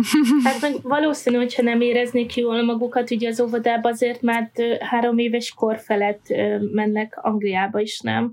Tehát, hogy um, ott már... Várjál az... már, hogy én a, a most óvodának hívok minden olyan létesítményt, ami kettő éves és négy éves kor között van mert ugye itt Angliában van, van az, ahova a kicsiket csak kicsik, nem, olyan nincs is, hogy nagy, csak kicsik, de van, ami mondjuk hat hónapos kortól van négy éves korig, de van olyan, ahol csak két-két és fél éves kortól vehet négy éves korig a gyerek, és én most ezt hívom óvodának, mert hogy ez a nagy csoportos, vagy nem tudom, de utána egyébként még van az, ahova csak a három és a négy évesek mehetnek, ami az iskola előkészítő. Ez a vagy? És az is óvoda, uh-huh, a preschool, igen, igen. Szóval én óvodának most ezt hívom, ahol mondjuk két és féltől uh-huh. négy és félig van. Ja, ugye talán te említetted, hogy vagy hallottam mástól is, hogy például ők csak akkor szeretnék beadni a gyereket, úgymond ilyen friendbetrójunk, vagy hogyha idegen gondozásba, vagy felügyeletre, amikor már ugye tud valamennyire beszélni a gyerek, mert az egy olyan biztonságot ad, hogy azért már igen, Ezt én mondtam, el tudja igen. mesélni. Igen, lehet, hogy tőlem hallottam. Igen, amúgy egyébként ez amúgy egyébként szerintem minden oldal egy kicsit megérthető, mert ugye az is, hogy igen, akkor a Tagesmutterrel is legyen ugye szimpátia, én pont emiatt is van az, hogy eljönnek egy beszélgetésre, akkor megismerkedünk. Én mindig mondom, hogy azonnal nem mondjanak választ, hanem beszéljék át otthon az anyagiakat, és mit gondolnak pozitívnak. Nekem van egy koncept, amit, amit elolvasnak, hogy nekem mik a fontos pontok, és én igazából olyan szülőket keresek, akiknek ugyanúgy fontos az, amit én leírok. Tehát, hogy egymást keressük egyáltalán, és utána például öm, többször felkínálok nekik azt, hogy ilyen Schnuppelstunde, ilyen beszippantó órának mondják így Németországban, és akkor eljönnek, és akkor amikor már ott vannak a gyerekek is, hogy akkor is abba is úgy beletekinthetnek is van, hogy volt, aki kétszer-háromszor volt, amikor azt mondta, hogy jó, én én ezt szeretném, és akkor egyébként a beszoktatási időszak is egy megismerkedési időszak. Most ezzel szeretném azt erősíteni, hogy akár többször kimegyek a családhoz, és hogy ők is megismerjenek, és nyugodtan kérdezzenek róla, mert hiszen akkor hamarabb ki tud épülni egy bizalmi kapocs, és ugye a gyerekek ezt érzik, hogy az anya is rendben van-e oda, ahova beadod, mert ha, ne, ha te rettegsz, akkor azt érzik azonnal a gyerekek. Um, egyik oldalról, és ugye az is jó, hogyha ugye több, hogy ott több szimpatikus óvónő van, valakinek meg ugye pont az mondjuk a kihívás, hogy annyira sok gondozó van, hogy úgymond a gyerek nehezen kapcsolódik, tehát valaki hamarabb kapcsolódik, hogyha minél több van, de valaki meg egy bizonyos személyhez kapcsolódik, tehát hogy ez annyira szintén individuál, hogy te ismered a gyerekeidet. Igen, Két dolgot is akarok ezt mondani. Egyik az, hogy Angliában például nagyon érdekes, ugye négy évesen kezdik az iskolát a gyerekek, és évente változik a tanáruk. Tehát nem kapcsolódhatnak egy tanárhoz nagyon, mert a következő évben más lesz. És ezt én már tudtam, hogy így van, tehát nekem azért is volt fontos, hogy ne egy személyhez kötődjenek, hanem hogy bízzanak meg abba, hogy ahova mi azt mondjuk, hogy ide járjatok, az jó, abba bízzanak meg. Ez az egyik. A másik pedig igen, tehát hogyha valaki nekem ezt felajánl, amiket te mondtál, hogy többször kijön hozzánk, milyen, én elmehetek többször, oda mehetek a gyerekkel, megnézhetek meg, akkor azt mondjuk, jó, persze, igen, tehát én már most odaadnám neked a gyereket bármikor, de hogy ez azért elég elég ritka, hát azért azt, azt valljuk be. Nálam is, mert azért ez több munka, tehát én ezt szívesen hát persze, teszem, mert én ezt hát tudom, igen. hogy magamnak dolgozom, mert ha jó a jó a kommunikál, akkor meg, megkönnyítem a beszoktatást, ami nekem is simulékonyabb, a csoportnak is, és az adott gyereknek is, és ez a befektetett munka, én, én így gondolok rá, hogy ez a befektetett munka, hogy többször kimegyek, készülök, az nekem utána többszörösen megtérő, de nem mindenki gondolkozik így. Azt mondja, hogy én majd megismerem a gyereket, amikor egy fizetett órába van nálam, mert ugye ez nyilván ezt sehova se írom fel, tehát ez mind plusz. De nekem én, ma, én magamnak dolgozok, és nekem ez nagyon fontos. Valakinek nem. Tehát nálunk is van olyan, aki azt gondolja, hogy hú, ebben jó pénz van, én ezt ezért csinálom, mert van olyan kolléganőm, hogy mit csinálsz, mi a titkot, hogy neked mindig van ennyi ember, és én mondtam, hogy hogyha neked csak a pénz lobog a szemed előtt, akkor ez, ez átjön.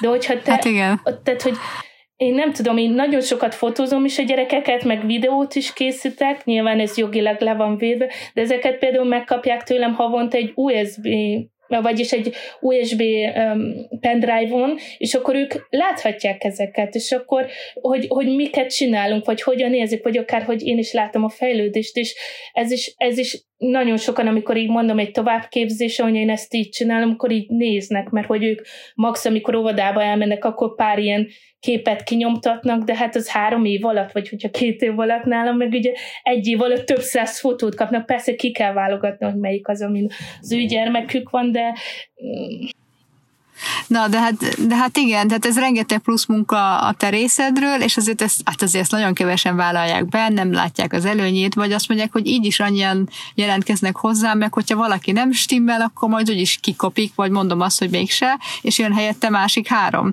És azért, hogyha így körbenézek, és elkezdek keresni itt óvodákat, vagy childmindereket, vagy babysittereket, akkor erre nem igazán van lehetőség. Tehát az óvodából is kirugdosnak már a harmadik alkalommal, hogy most már azért na, döntsem el, hogy igen vagy nem. Tehát, hogy itt nem lehet így jönni-menni.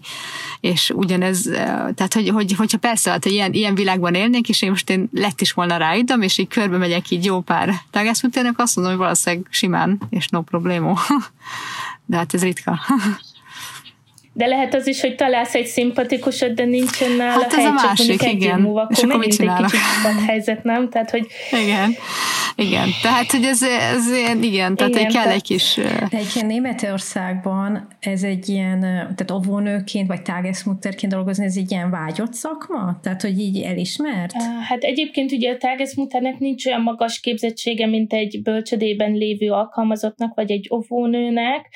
Um, tehát ö, egyébként elismert, tehát ő, vannak kifejezetten, akik csak tágeszmutereknél tudják elképzelni, mert hogy az családiasabb ö, ö, kör, tehát ö, természetesen ugye azt is elismerik, de nem, nem diplomával végzett ö, szakma. Ja, de attól függetlenül, hogy diplomával végzett Magyarországon az óvónők nincsenek elismerve, és pont múltkor utaztam vonaton, és itt két olasz lány beszélgetett, 20 év körülek, és mesélt az egyik, hogy most jogásznak készül, és hogy bízik benne, nem úgy fogja végezni, mint amit hallani másoktól, hogy végül óvónő lesz belőle. És így uh-huh. néztem. Jó, értem. Mm. Hát szerintem ez is változó, mert ugye azért itt is vannak különböző óvodai létesítmények, amik különböző pedagógiai irányzatokra szakosodnak, és akkor ott egy kicsit azért más az elvárás. Amit észreveszek, hogy szerintem ott is igazából az elején ugye sokkal lelkesebb az ember, de lehet, hogy egy alkalmazotti létben hamarabb elveszti azt a izgatottságot, azt a motivációt, amit lehet, hogy vállalkozóként sokkal tovább tud fenntartani, hogy ezzel szeretne foglalkozni. Én ezt gondolom, am, amit így hallok. Szerintem egyébként, mint, mint, mint kívülálló, tehát hogy mind, nem mint Ágeszmutter, de Németországban élő voltam ott anyuka is, hogy a tágeszmutterekre nem tekintenek úgy, hogy az egy, hogy hú, de sikeres vállalkozó, mert hogy igazából egy sikeres vállalkozó vagy nem, de hogy nem úgy tekintenek rá, hanem hogy jaj, hát otthon maradt a saját gyerekei mellett, még vigyáz még két-három gyerekre, és nem akart visszamenni dolgozni. Tehát, hogy én hmm. ezt láttam hát így kívülről ez az, nézve. Ez rossz, Nincs hogy... szerintem olyan nagy elismerése, mint amennyit kérdemel, de hogy de hogy ott benne van az is, mint amit Réka említettél, hogy nem mindenki úgy kezeli ezt, mint ahogy te. Tehát, hogy te is mondtad, hogy azért találkoztál Igen. ott többekkel a képzéseken, és valaki ezt úgy kezeli, hogy jó, hát egy jó kis plusz pénz, nem nagy munka, megcsinálom. Mm. És akkor, akkor nyilván annak megfelelően van elismerve. Igen, tehát, hogy azt nem lehet szerintem semmilyen szakmát úgymond általánosítani. Most azt mondom, hogy szerintem az óperkedés, meg a babysitterkedést is nem olyan értékben, de hogyha megnézed, hogy beengedsz úgymond a legelején egy vadidegent embert az, az otthonodban, akkor igenis az nagyon fontos, hogy elismer, mert ugye a családod része lesz valamennyire.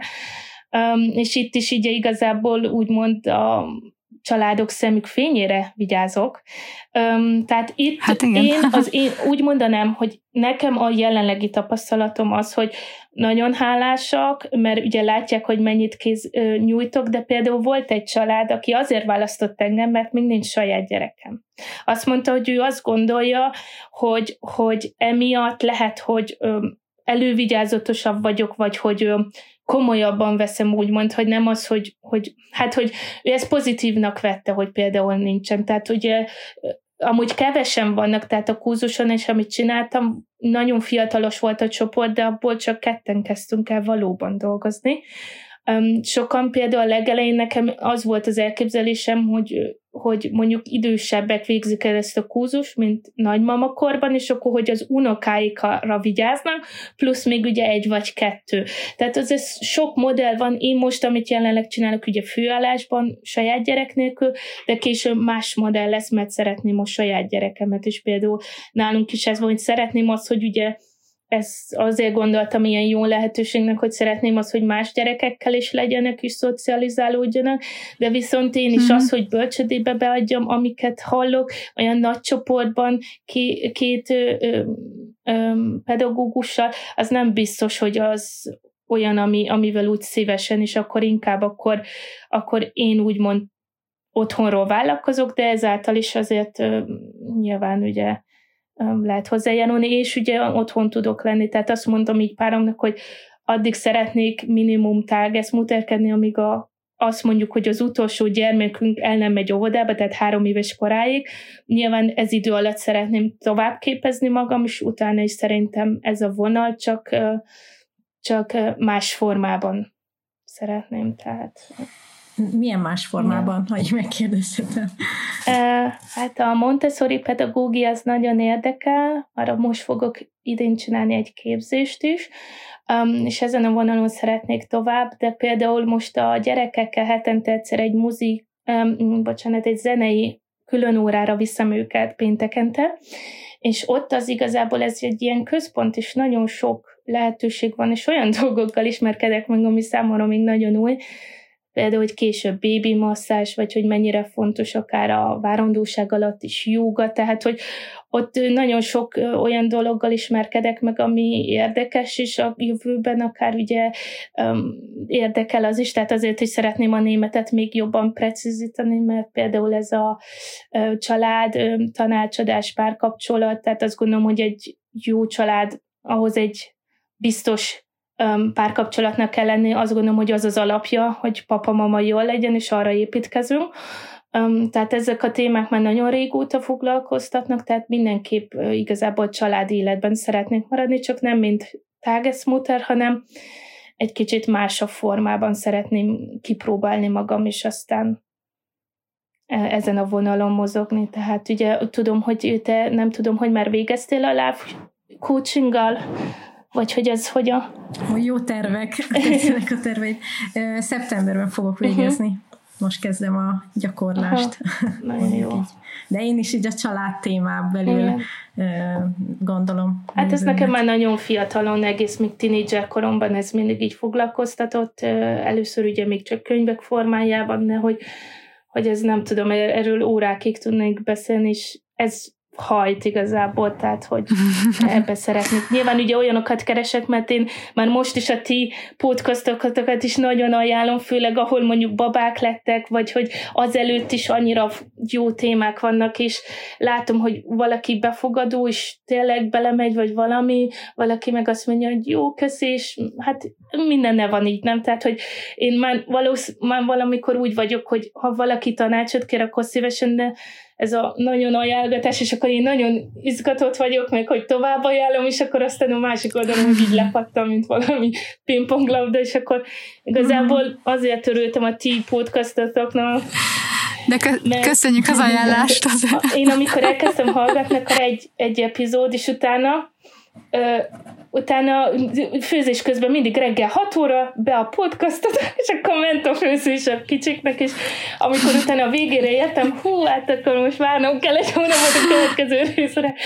Aztán most elkezdtem németül is ezekben a témákban hallgatni, és akkor ugye az is ott a szakszavakat ugye tanulom, de hogy annyira nekem mm. a ti podcastotok is, amikor már meghallom a hangotokat, annyira ilyen, ilyen mintha ilyen tudod, ilyen üzemanyagot ad a testnek, és akkor olyan még jobban motivált, tehát hogy nekem na- nagyon, nagyon jó, amit, amit csináltok, és, és remélem, hogy kitartóak lesztek is továbbra is csináljátok, mert ez, nekem nem tudom, én, én, amikor megtaláltam, annyira hálás voltam, én nem tudom, hogy bukkantam, YouTube-on bukkantam rá pont egy Montessori epizóddal, és aztán hát mondom, ez itt a lecsó közepe, mondom, azt meghallgattam, és utána elkezdtem az elejéről, de hú, hát én te páromnak, és olyan jót találtam, képzeld el, és akkor minden nap elkezdem áradozni róla, és akkor ö, de Annyira jó ezt hallani.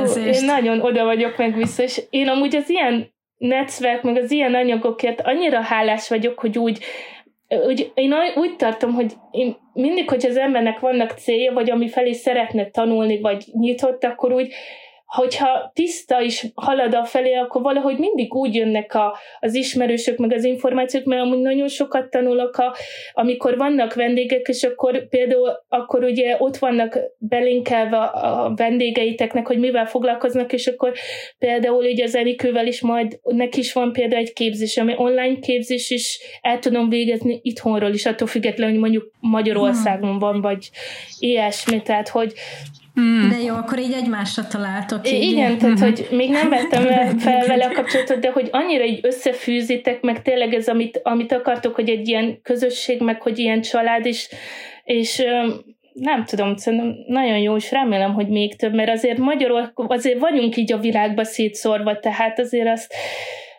ja, úgyhogy Remélem, uh-huh. hogy ez, ez fog még így terjeszkedni. Megmondom őszintén, amikor hallgattam a podcastokat, hát én nem hittem a fülemnek, hogy vannak olyan hasonszülőek, mint én, mert megmondom őszintén, hogy én Magyarországon nem érzem jól magam, mert a mentalitás az nem olyan. Most lehet, hogy olyan helyeken jártam, ahol, de én éltem Budapesten is egy rövid ideig is, és hát nem az a, vagy hogy mondjam, tehát, hogy sokszor így a gyereknevelés jó, persze nő az magának, mint a búza, vagy nem tudom, de hogy nem úgy, hogy, hogy, hogy tehát, de értem, mire gondolsz, amikor valaki egy összetalálkozó, hogy őt is érdekli, és engem is érdekel, és az, aj, de jó, és akkor erről lehet sokat beszélni, és ez így a podcaston is ez így átjön, hogy ez a téma, minket nagyon érdekel.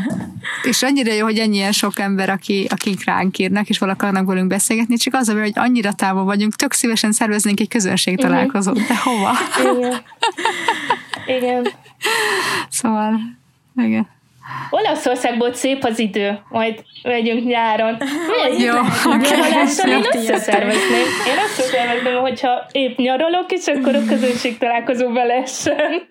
Csak annyit akartam, ez a téma az egy kicsit, hogy két családhoz megyek gyakran dolgozni, hogy babysitterként, és ott van az, hogy az egyik családot annyira nem érdekli az, hogy én mit csinálok a gyerekkel, vagy szóval a gyereküket persze nagyon szeretik, de hogy így sose kérdezték, hogy mit gondolok erről, szóval, hogy nem, ugye én is egy csomó mindent így vannak gondolataim, meg hogy lehetne kicsit máshogy csinálni, de nem kíváncsiak rá. Most megy, és nem régóta járok egy másik családhoz, ennek teljes az ellentétje, és így a, a mama annyira erről mindenki kérdez, hogy mit tanulok a képzésen, hogy mindent el akar tanulni tőlem, és ez annyira jó érzés, és, és így babysitterként sokkal jobb érzés egy ilyen családnál dolgozni, hogy látom, hogy hogy annyira egy hullámhosszon vagyunk, úgy kezel, mint egy családtag. Az, az előző család a teljes mm. ellentétje. Tehát így jó, meg vagyunk veled elégedve, vigyázz a mhm. gyerekünkre, de hogy így pont kész, hello. Nem az az, aha. Amúgy nekem még ez is egy motiváció volt, hogy óperként úgymond egy családban illeszkedtem be, és az ottani szabályokat követtem, még ha lett volna más meglátásom, nem is nagyon voltak nyitottak rá. Szerintem ez a koromra is adódóan, azt gondolom, hogy hiába, hogy De mondjuk olvastam róla, uh-huh. vagy ilyesmi, de hogy nem voltak annyira nyitottak rá, és itt pedig ugye az én vállalkozásom, én kínálok valamit, és olyan hasonszülő szülőket keresek, akiknek ugyanaz a prioritása vagy értékrend, ami fontos, és uh, ugye ez azért teljesen más kategória. Szóval szerintem a sikerkulcsa az, hogy, hogy, hogy a pedagógus és a, a szülők megtalálják a közös hangot, és hogy mindkét oldalról ez egy, ez egy, egy úgy, ugyanazt a cél lebegjen előttük, nem? Tehát egy ilyen közös munka, uh-huh. és akkor fog ez igazán mindkét részről egy jó érzés. Tehát, hogy megbízik a szülő a pedagógusba, és a pedagógus lelkesen, mint hát hosszú időn keresztül, tehát nem csak az elején, hanem később is lelkesen dolgozik a gyerekekkel. Szerintem igen, nekem is ez, amikor, amikor látom, hogy hogy közös cél Igen. felé haladunk, vagy hogyha még valaki nincs is tudásban ott, de nyitott rá, az nagyon fontos, hogy nyitott rá arra, hogy ő hogy fejlődni akar. Ez a vágy, az szerintem fontos, mert nyilván nem mindenki úgy születik, tehát, nem, tehát ebbe bele kell tanulni, de kell a vágy, hogy ott legyen, meg ez a tudásszom igazából, hogy fejlődjön szerintem. Igen, nagyon köszönjük, hogy itt voltál velünk, Réka. Nagyon jó beszélgetés Én volt. is nagyon köszönöm. És a hallgatók, ha akartok találkozót, akkor most kommenteljetek valahova nekünk, vagy írjatok, és megszervezzük. Én mindenképp. Sziasztok! Köszönöm szépen! Sziasztok! Sziasztok! Ha van új téma, ország vagy vendégötleted, akkor örömmel fogadjuk a mamák külföldön kukacgmail.com címünkön, illetve szponzori megkereséseket is ide várunk. Leginkább úgy tudsz támogatni minket, ha megosztod az epizódot másokkal, akiket érdekelhet, értékelsz minket és kommentelsz. Iratkozz fel a YouTube csatornánkra is, kövess minket Instagramon, és csatlakozz a Mamák Külföldön Facebook csoportunkba, ahol az új epizódokról megosztjuk egymással a gondolatainkat.